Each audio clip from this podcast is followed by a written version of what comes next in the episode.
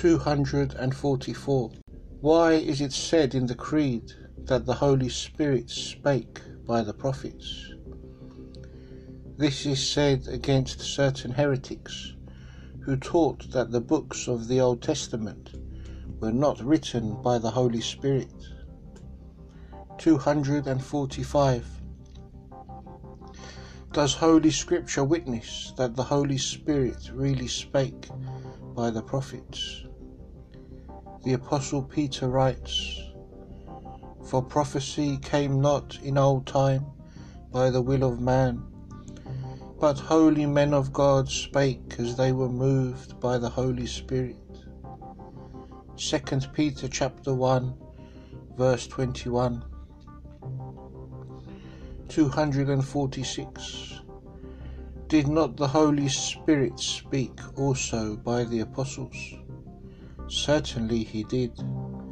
Unto the prophets, says also the apostle Peter, it was revealed that not unto themselves, but unto us they did minister the things which are now reported unto you by them that have preached the gospel unto you by the Holy Spirit sent down from heaven. 1 Peter chapter 1 verse 12 247 why then is there no mention of the apostles in the Creed? Because when the Creed was composed, none doubted of the inspiration of the apostles. 248. Was not the Holy Spirit mentioned to men in some very special manner?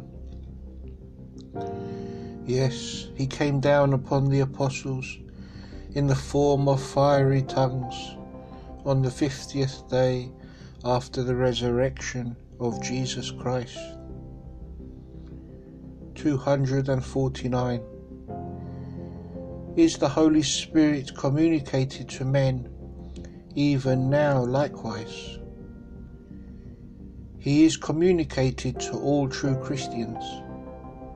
Know ye not that ye are the temple of God? and that the Spirit of God dwelleth in you. 1 Corinthians chapter 3 verse 16 250 How may we be made partakers of the Holy Spirit?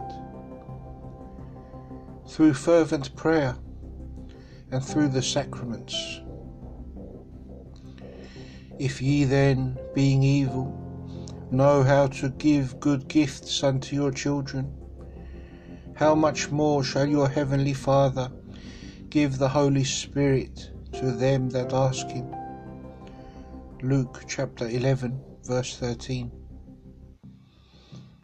But after that the kindness and love of God our Saviour toward man appeared, not by works of righteousness which we have done, but according to his mercy he saved us by the washing of regeneration and renewing of the Holy Spirit, which he shed on us abundantly through Jesus Christ our Saviour. Titus chapter 3 verses 4 to 6 251 what are the chief gifts of the Holy Spirit? The chief and more general gifts are, as reckoned by the prophet Isaiah, the following seven the spirit of the fear of God, the spirit of knowledge, the spirit of might, the spirit of counsel the spirit of understanding, the spirit of wisdom, the spirit of the Lord,